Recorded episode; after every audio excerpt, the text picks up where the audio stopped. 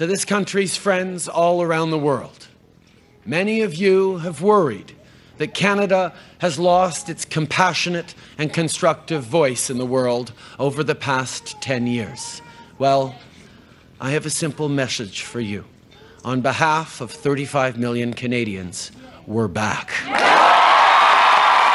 The global order is changing.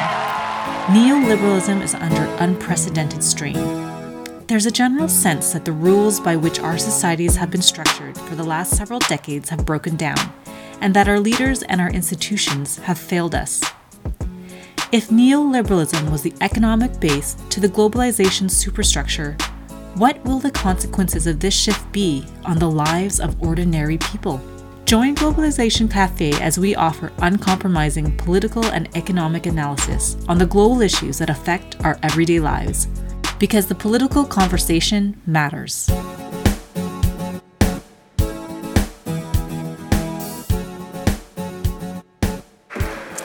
Mr. Speaker, here is a question. Is Canada an essential country at this time in the life of our planet? Most of us here would agree that it is. Hi, Canada. You're back, and we're back for another episode of Globalization Cafe.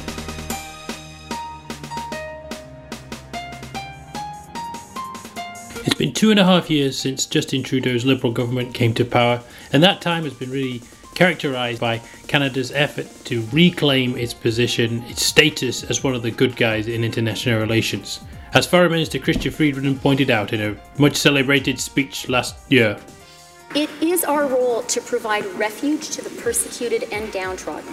It is our role to set a standard for how states should treat women, gays and lesbians, transgendered people, racial, ethnic, cultural, linguistic, and religious minorities, and of course, Indigenous people. We can and must play an active role in the preservation and strengthening of the global order from which we have benefited so greatly.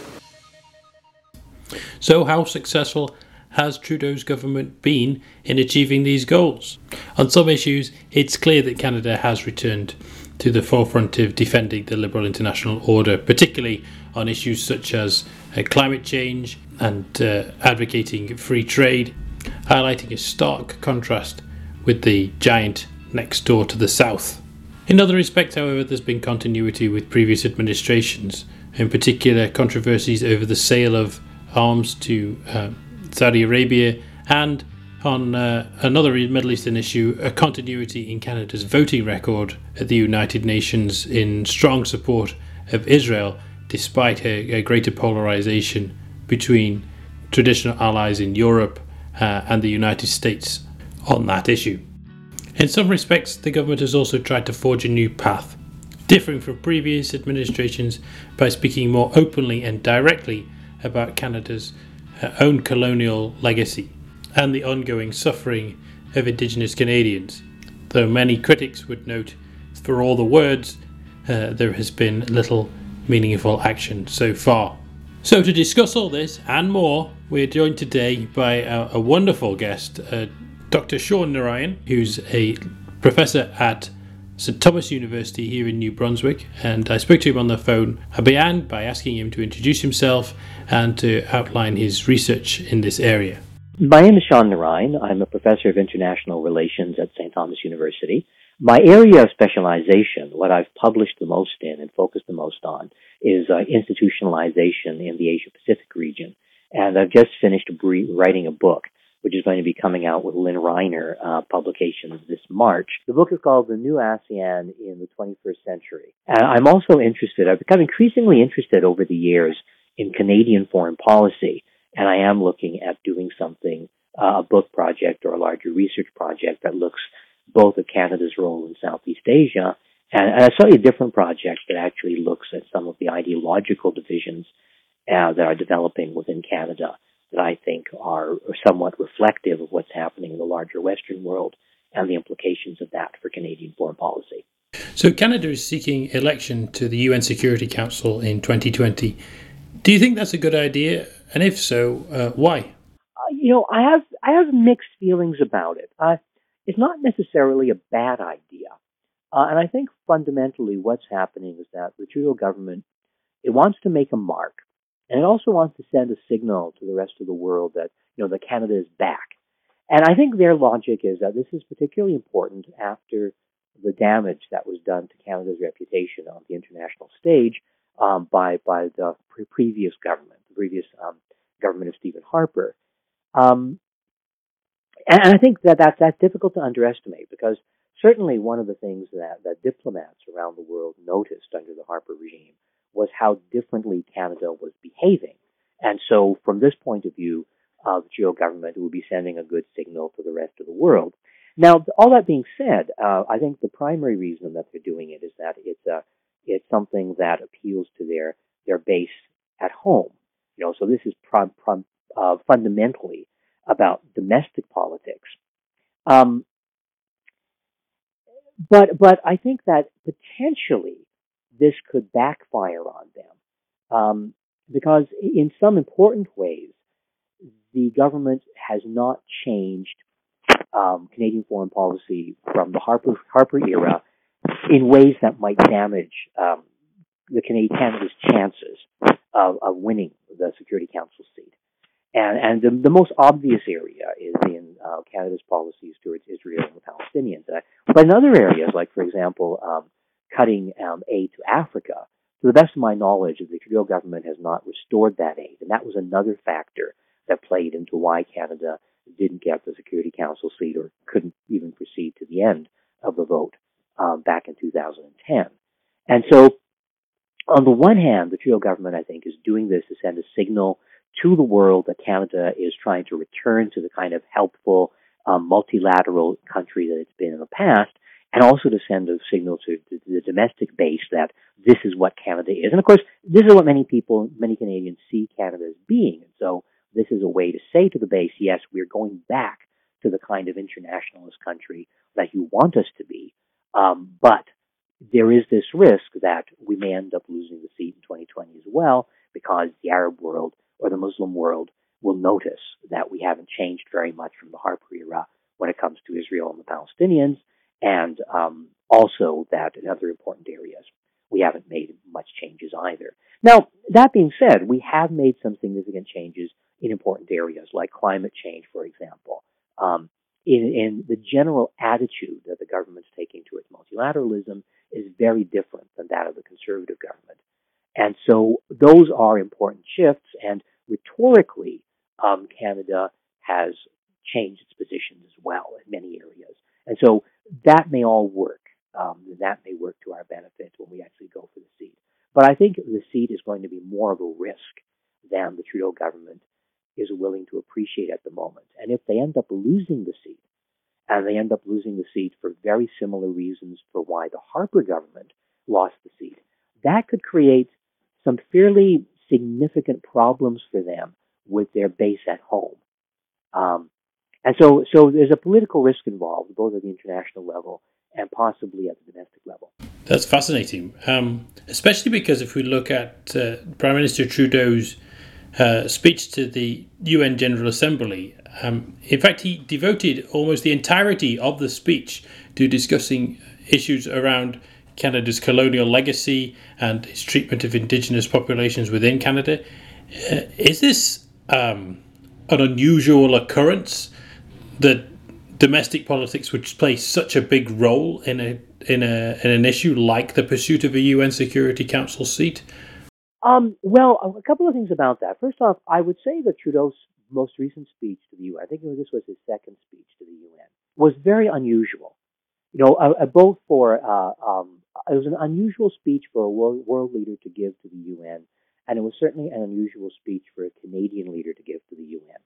And uh, in part because, as you said, it was so directed clearly not only to a domestic audience, but also it was a real airing of Canada's dirty laundry um, on the international stage. In fact, on the biggest international stage that there is. Ordinarily, countries are not anxious to embarrass themselves or or hold themselves to account before the entire world.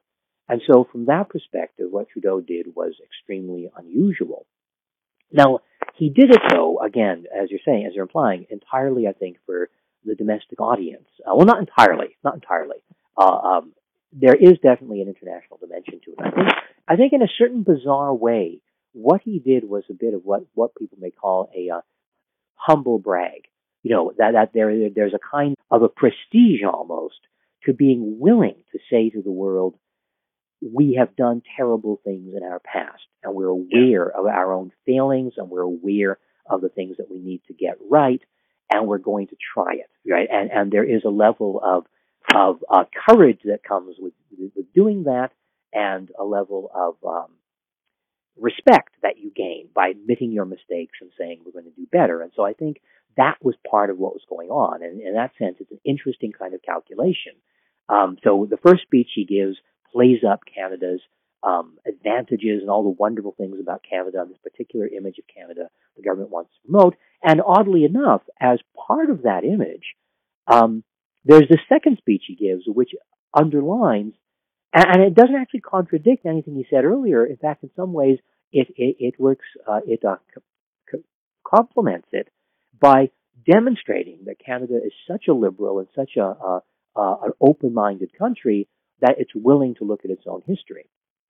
So now, from a domestic point of view, I think that played well as well with his base because that's what a lot of people in Canada actually want. They they're aware of the fact that the native population of Canada has been horribly mistreated, and they are at least on board rhetorically with the idea of doing something about it. There's another part of me that wonders if, to some extent, Trudeau was backing himself into a corner. That by making these kinds of commitments on the international stage, it becomes, at least in principle, it becomes harder not to do these things or not to act on these things because you've, you've advertised to the world that you're going to do it. But ironically, you could actually flip that entire argument around and you could say that um, by doing this and saying this on the international stage, he's created an impression that he's going to do something. So when he doesn't do anything, it, it, it's harder to, it, it's obscured um, almost by the fact that he's gotten up and said he will do something.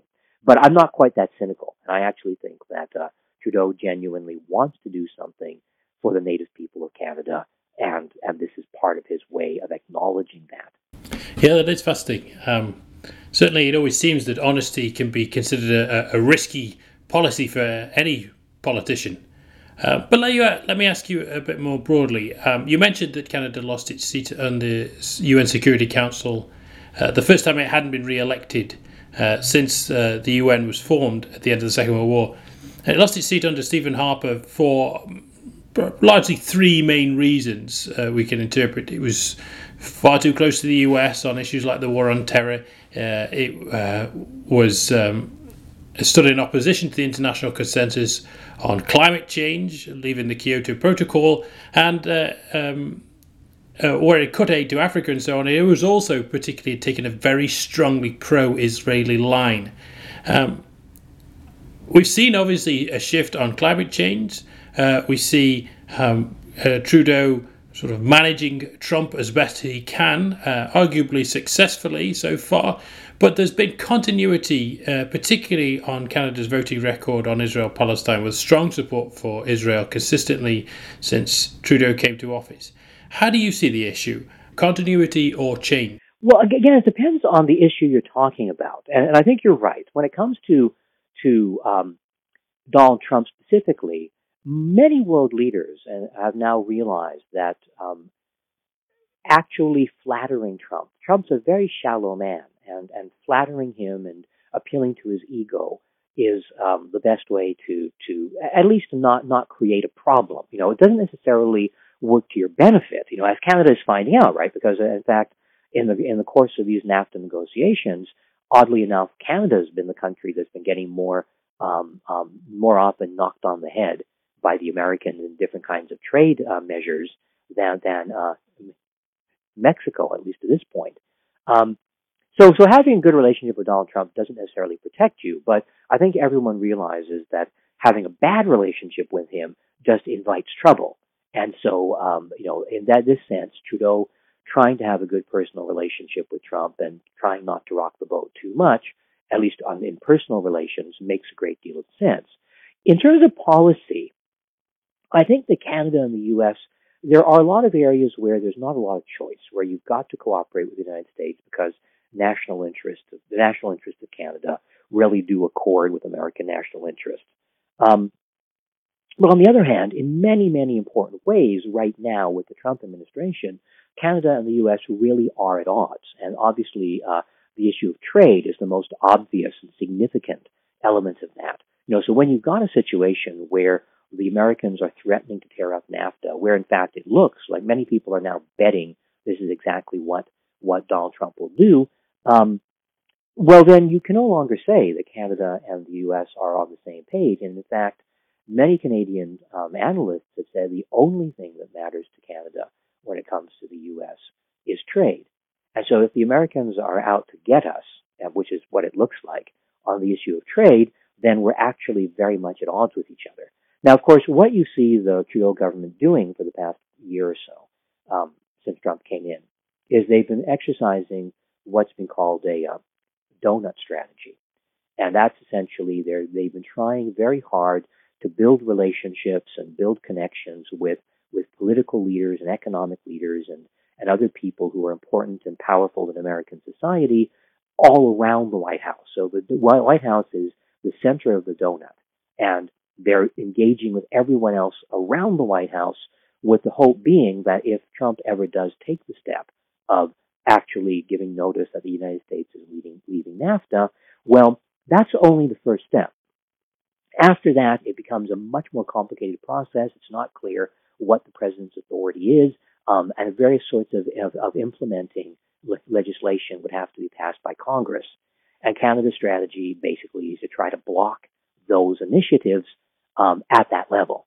And I think that's an excellent strategy. I think that, that that's a, the only real strategy you can have when dealing with a guy like Trump.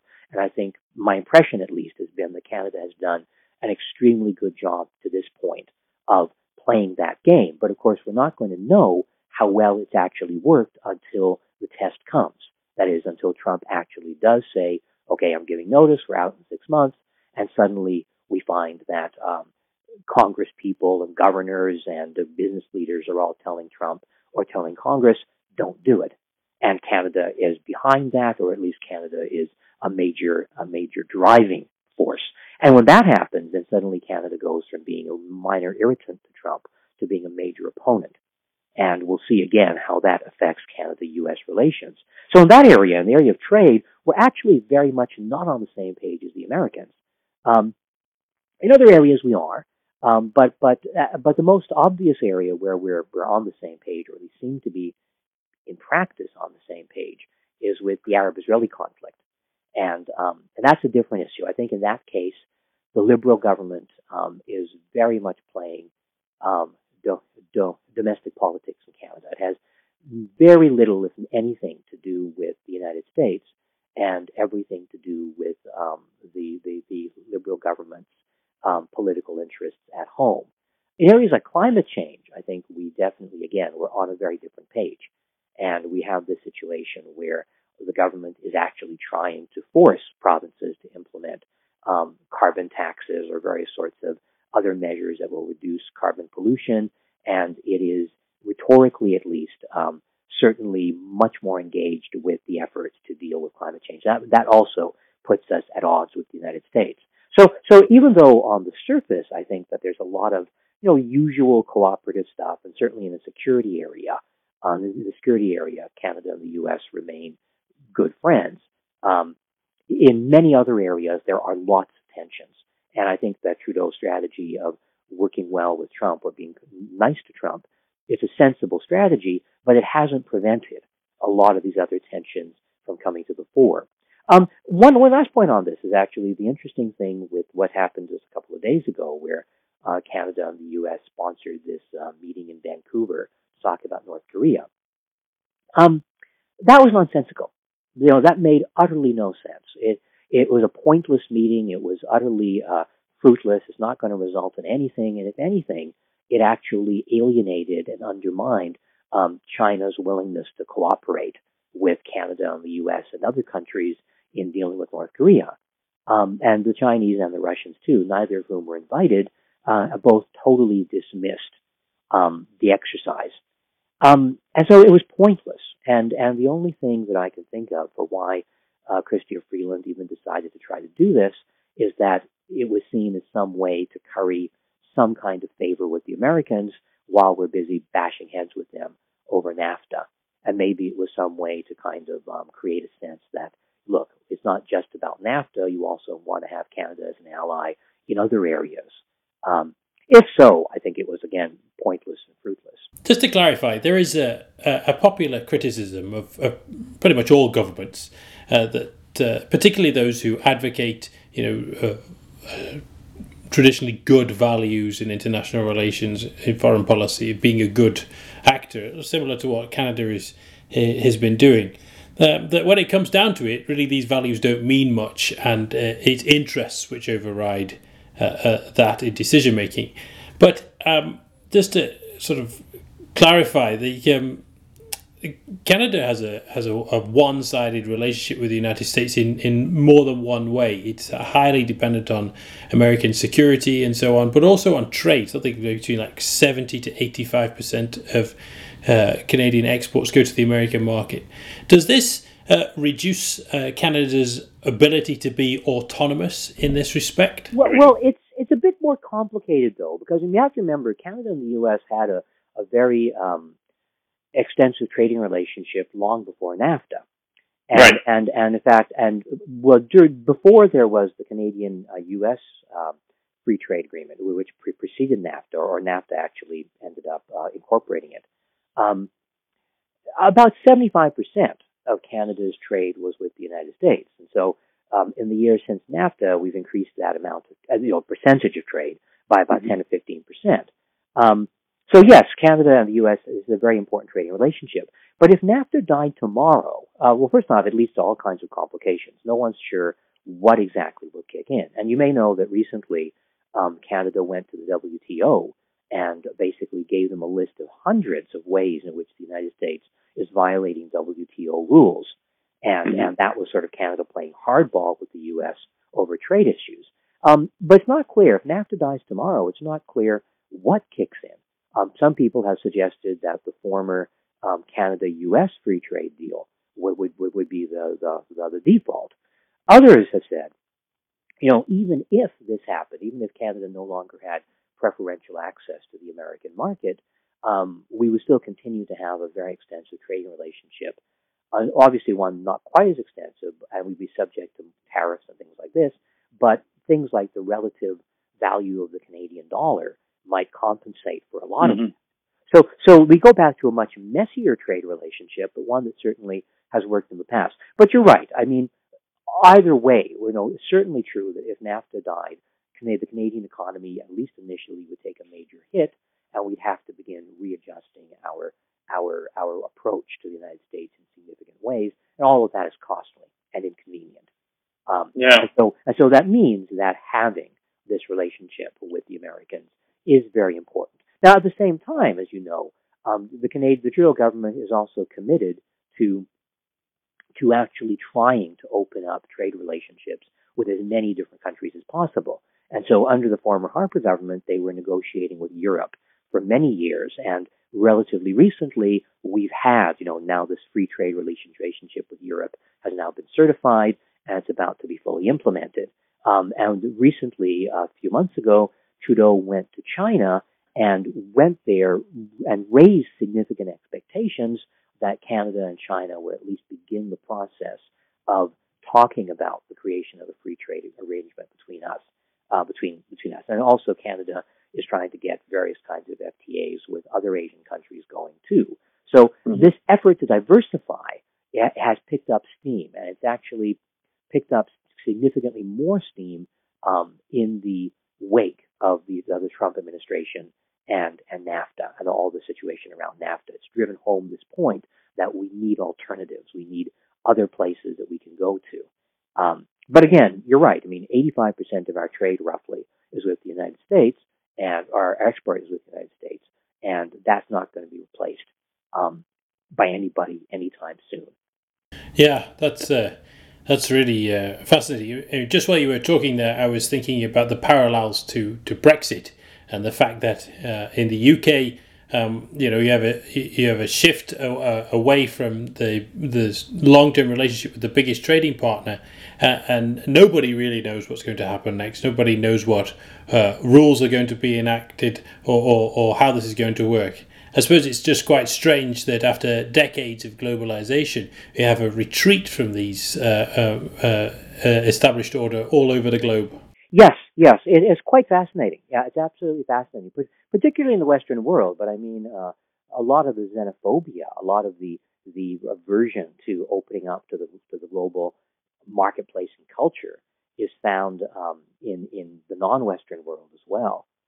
Well, yeah, if we come to a slightly different issue, but uh, obviously related, particularly in terms of Canada's relations with the US, um, we know that one of the big reasons that uh, that's normally cited for Canada's loss of uh, of the Security Council seat uh, and loss of prestige in various parts of the world is its sort of strong support, unquestioning support for Israel in many respects. It's interesting, though, that contrary to popular uh, sort of opinion that this was all under Harper, we know that from the UN voting record that this actually started under the previous Liberal administration of Paul Martin. Um, even if we account for some of this by looking at the strong personal convictions of of uh, uh, leaders, can, you account for this? What, what explains uh, why Canada is taking this position uh, under various different uh, administrations? Yeah, I think know, it's interesting. I think I think it's a problem, to be honest with you. I think it's a, going to uh, and it has the potential to become a major problem, particularly given how volatile um, the whole debate around Israel Palestine actually is. Um, well, when you look at the conservatives, as you said, there's there an awful lot. Uh, the conservative support for um, Israel, and I want to say support for Israel, I mean like unequivocal support for Israel. You know, the, um, it's almost bizarre. In fact, it is bizarre the extent to which the Harper government allowed concerns about support for Israel to dribble into almost every level of of, uh, of, of its dealings, not only with the world but with with organizations within Canada. So this has became almost a litmus test for almost everything the government did, which was truly perverse in many ways. Um, but but but in some respects, that level of commitment was almost overdetermined because, as you said, um, Stephen Harper had a very strong personal commitment to the welfare of Israel and the Jewish people.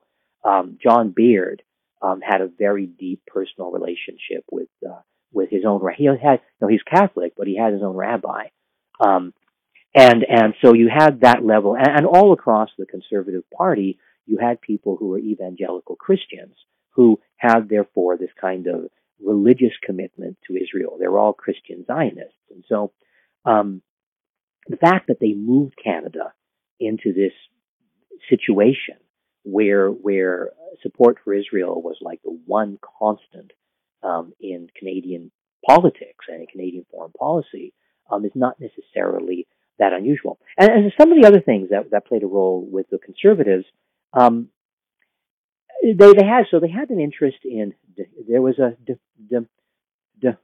domestic political component to it. So the Conservative Party came to power with the determination to pull uh, Jewish Canadian voters who had been traditionally liberal voters away from the liberals and into into their clutches.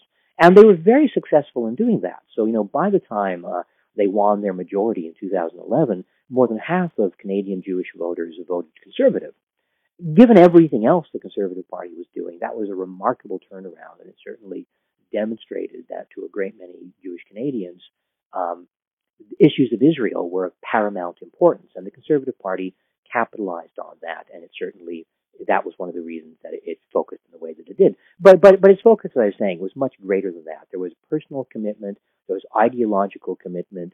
Um, evangelical uh, Christians are about three million people in Canada, and they're a heavy, powerful part of the conservative base, and so they were appealing to that as well.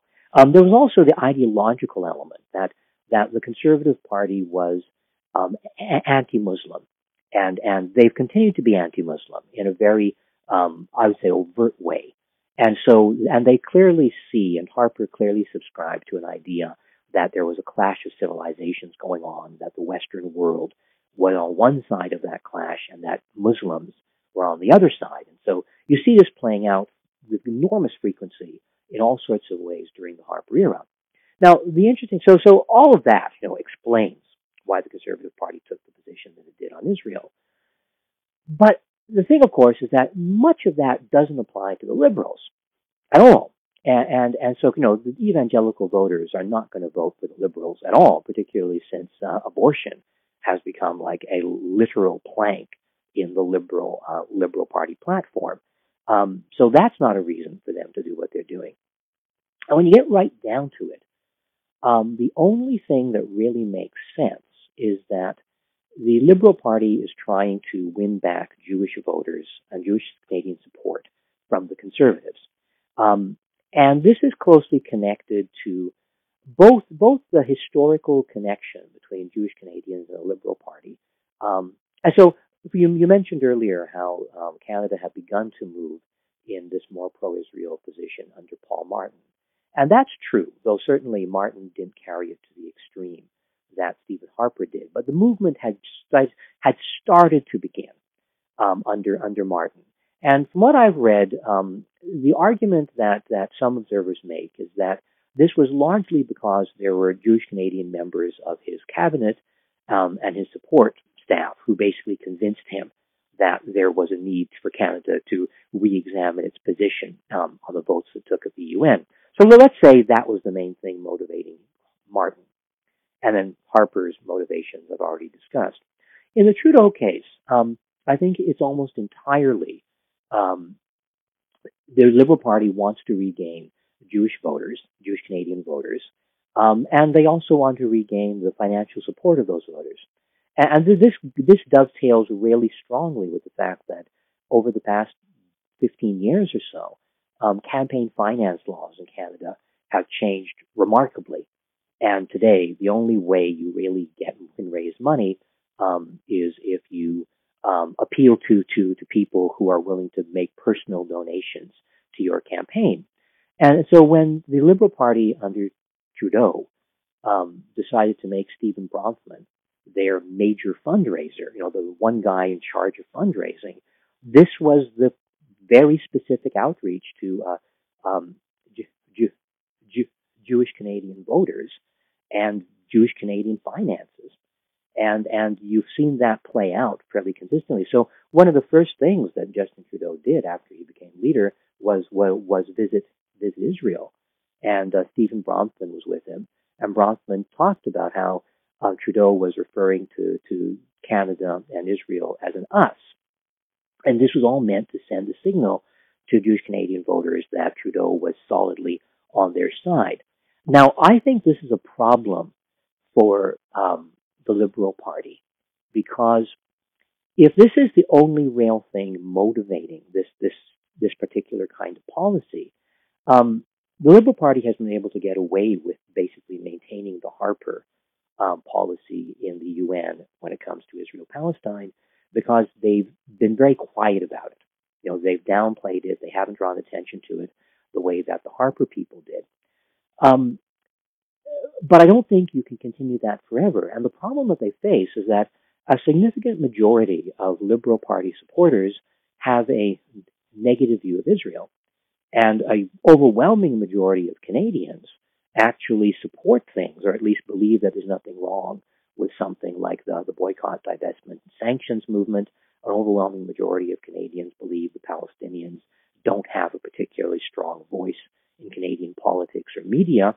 Um, and, and it's very, very hard to reconcile small L liberal values with, um, with, with, with this sort of full throated, or it's not full throated, but certainly um, full voting support for Israel. And it gets harder and harder the further and further right that Israel itself goes. And so I think that the, the Trudeau people, um, and Trudeau and the people around him, are going to run into a major problem on this because you can't reconcile things like your liberal values, your caring for human rights, or in particular, you know, getting back to Trudeau's UN speech, how do you reconcile the concern with Canadian colonialism and the mistreatment of the native people of Canada with supporting Israel as it practices um, colonialism over the Palestinians and the mistreatment of the um, native Arab population of Palestine. You know, the things just don't go together. And, and so I think that this is going to become a bigger problem for the Trudeau Liberals, particularly um, if, as seems very possible, between now and 2020, um, there's another uprising um, um, of Palestinians against Israeli rule or, or some kind of further outburst of violence. And if Canada ends up in a situation where it's voting on the world stage in a very prominent um, forum, on a very prominent and maybe very controversial and emotional issue at that time, and it comes out unequivocally in support of Israel, um, it's going to be a hard sell internationally, but I think it's also going to be a hard sell at home. And there are already some indications that among um, liberal MPs, there's a fair amount of disquiet or, or uncertainty around the, the government policy on this. Um, I don't have the exact numbers in front of me, but a few months ago, back in I think it was March of uh, 2016, when um, the House of when the Parliament voted on a motion brought before the House by the Conservatives to condemn the BDS movement, um, I think it was something like two Liberal MPs, or at least one Liberal MP, maybe two, voted against the measure.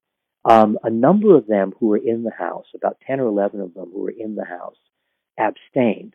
And there was something like 40 uh, Liberal MPs who were not there at the time. Um, and of course, they could have been gone for a whole variety of reasons, but at least in some cases, they probably weren't there because they didn't want to vote one way or the other. Um, and so I think this is going to continue to be an issue, particularly if the issue starts to become more and more violent within within um, Israel Palestine itself, and then it becomes harder for the Canadian government to dodge how they're actually voting and what they're actually doing.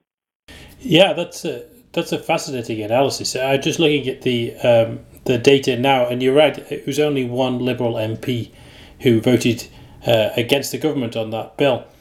Um, but let me ask you uh, uh, how this fits into the broader, sort of bigger picture. Canada's making this shift or, or continuing on this line, I suppose, of strong support for Israel at a time when there is even greater polarization than normal on this issue, with uh, the Europeans uh, uh, in particular are taking uh, a, a, tougher line against uh, Israel's uh, colonization of the, the West Bank and promotion of of the two state solution, while the United States under Trump has taken uh, more steps away from that uh, and uh, supporting uh, you know the government of Benjamin Netanyahu uh, pretty uh, firmly and outrightly.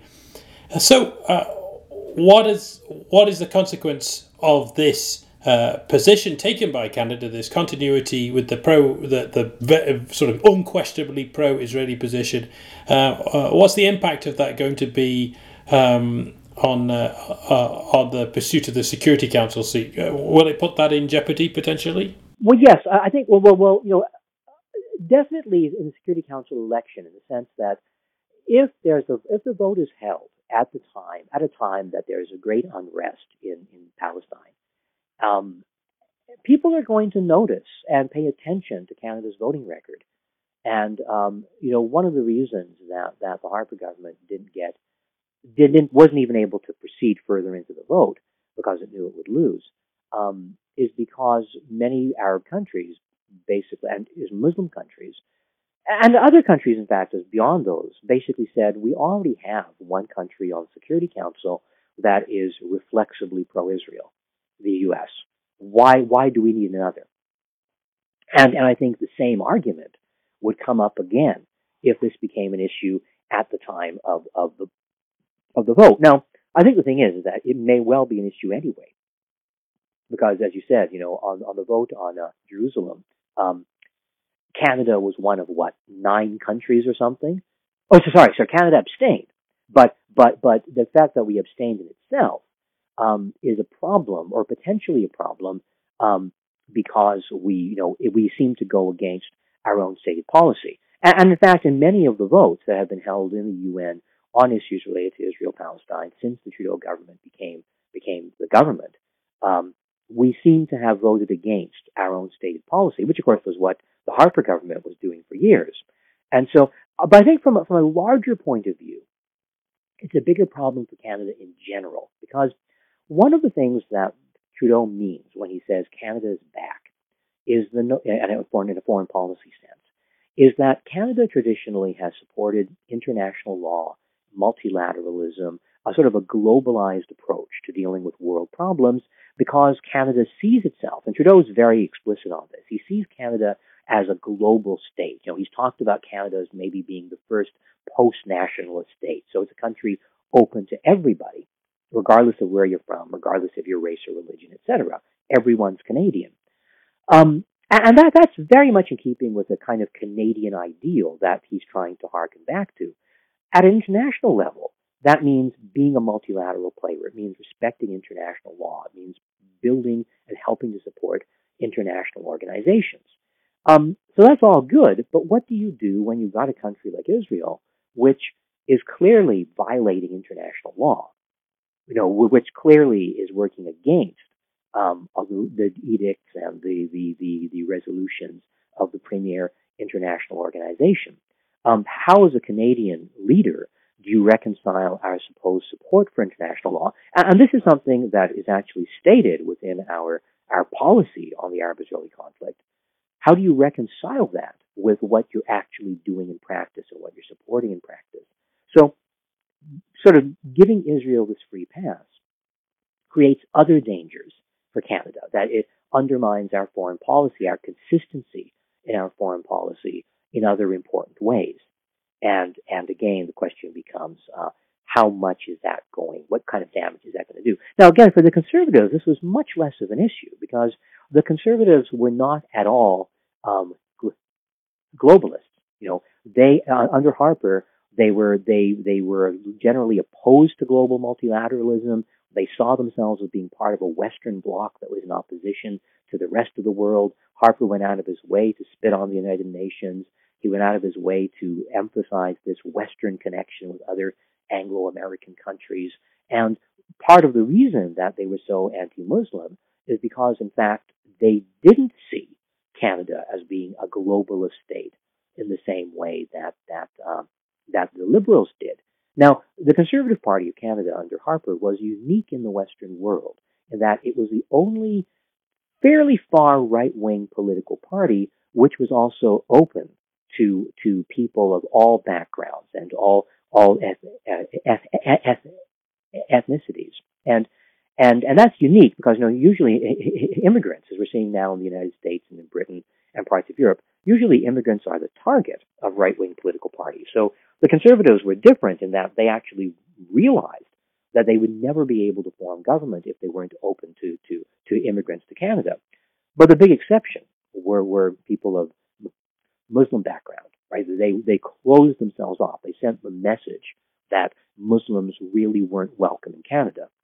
Trudeau isn't sending that message. He's actually explicitly sending the opposite message. So again, it becomes hard for him to reconcile a lot of his domestic and philosophical political positions with the whole situation with Israel. And so Israel, as a philosophical problem, as a political problem, and maybe even as a, a longer term problem around what exactly does the Liberal Party represent when it comes to dealing with new Canadians, I think it's, it's a much it has the potential to be a much bigger problem for the party further down the line. Okay, so let me ask you a, a bit more of a proper international relations question. Um, in, in, most of the literature, Canada is either referred to as a middle power or a, uh, um, a principal power. Um, but in in some um, literature that's more on the fringe um, uh, of uh, sort of academia, uh, they note, you know, some of Canada's actions, particularly in the Middle East and Africa and Latin America, such as uh, the role of Canadian companies, for instance, in, in exploratory mining, and that's been particularly harmful for Indigenous communities. In, in particular, there's a court case going on right now in Ontario, which is, is said to resolve whether a Canadian company is uh, indirectly responsible for abuse suffered by Indigenous communities in Guatemala. Anyway, these kind of examples are, are often cited as evidence to make the case that Canada is in fact more of a, a neo colonial power. What's your take on it? Well, I don't think Canada is really a neo colonial power. I mean, I mean, you have a number of Canadian companies that behave very badly around the world, and you're right. I mean, uh, Canada, when it comes to mining, I think Canadian companies dominate the field internationally. Um, on the other hand, the cases that you're talking about um, are actually being being being conducted in Canada because for the first time Canadian courts are beginning to hold the conduct of what Canadian companies um, do abroad to account within the Canadian, within Canada itself. And, and that's a move, I think, very much in the right direction that Canadian companies can no longer go off and, and do horrible things around the world without potentially being held responsible for what they do at home. Um, and so I think from that point of view, that undermines the argument that Canada is a neo-colonial power in that sense. Now, it's unfortunate that this ever happened at all and that the need for this kind of change was there, but you know, the change has been made and hopefully it will will hold um, hold these companies more in check. The thing with the, the neo-colonialism as well is that, and maybe I'm misunderstanding the term, but I tend to think that that's something that would reply more to a question of what state policy is. And um, I don't think well, well, I have to be careful here because certainly there is evidence and there are examples of the Canadian government running interference for its various um, um, business interests, Canadian business interests around the world. And from that point of view, um, then yes, the state has been working in collusion with um, um, industrial powers, industrial businesses in Canada to gain things for them. And that's, well, I'm not sure that's quite neo-colonial, it certainly isn't uh, admirable conduct or moral conduct. Um, but the question of you know how to characterize Canada, like is it a middle power, is it a principal power?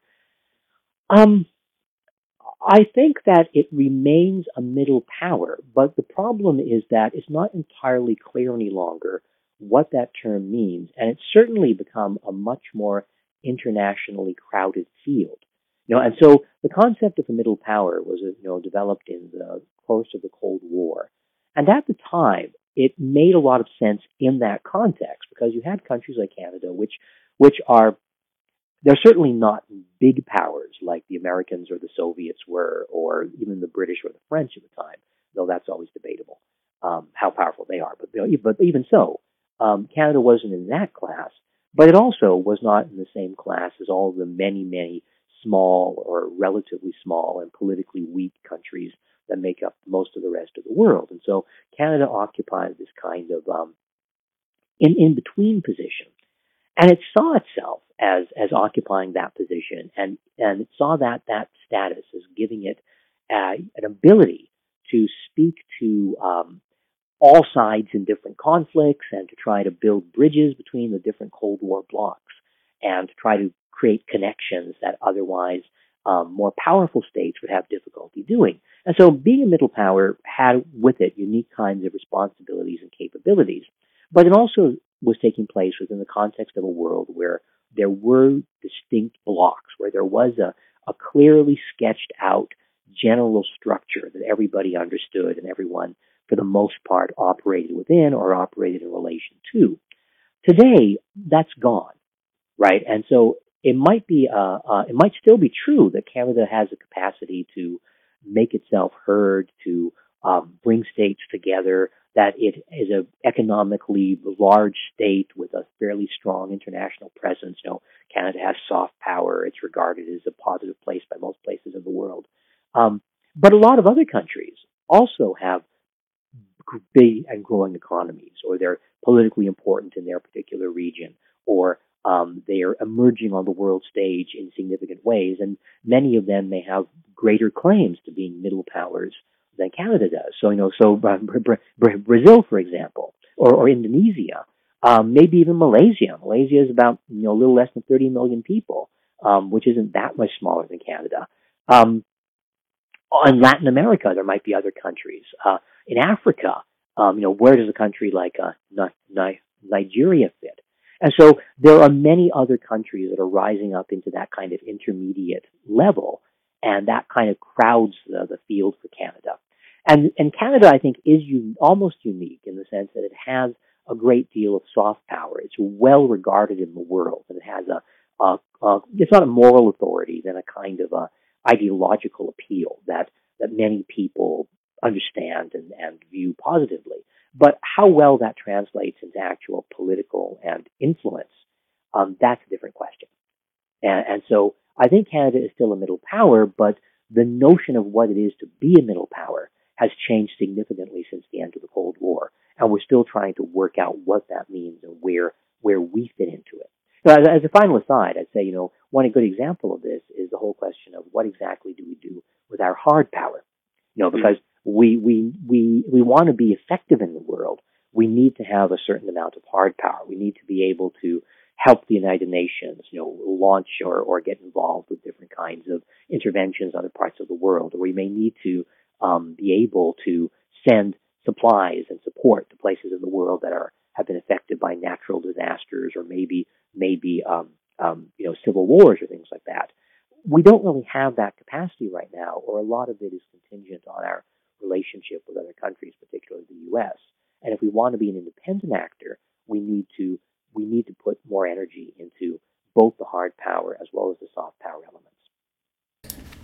So yeah, I think uh, a lot of what you said relates to uh, what the government's stated aims are, and, and uh, uh of reinforcing the new the the established liberal democratic order um, in international relations. Um, perhaps this we can call uh, this a sort of a, a new middle powermanship to uh, to borrow from John Wendell Holmes' famous tongue-in-cheek term.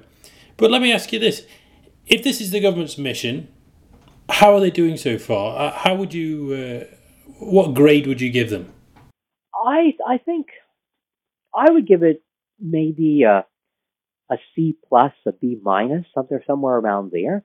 Because I think again, um, NAFTA is a concern from a foreign policy point of view.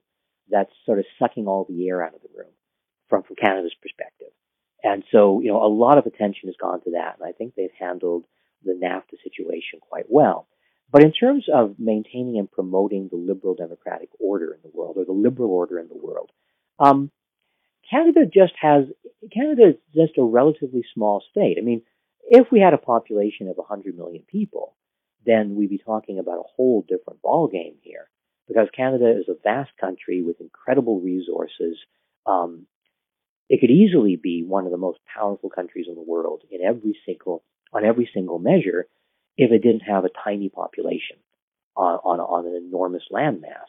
So we're dealing with what we've got. We've got a population of about 36, 37 million people, um, enormous wealth and enormous potential wealth, but we lack um, we lack the hard power. We lack the the overwhelming economic presence to really be a leading champion of the liberal international order. I think we can play our small role. We can promote it.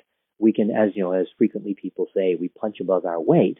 Um, but one of the reasons in the past that we punched above our weight was because of our relationship with the U.S.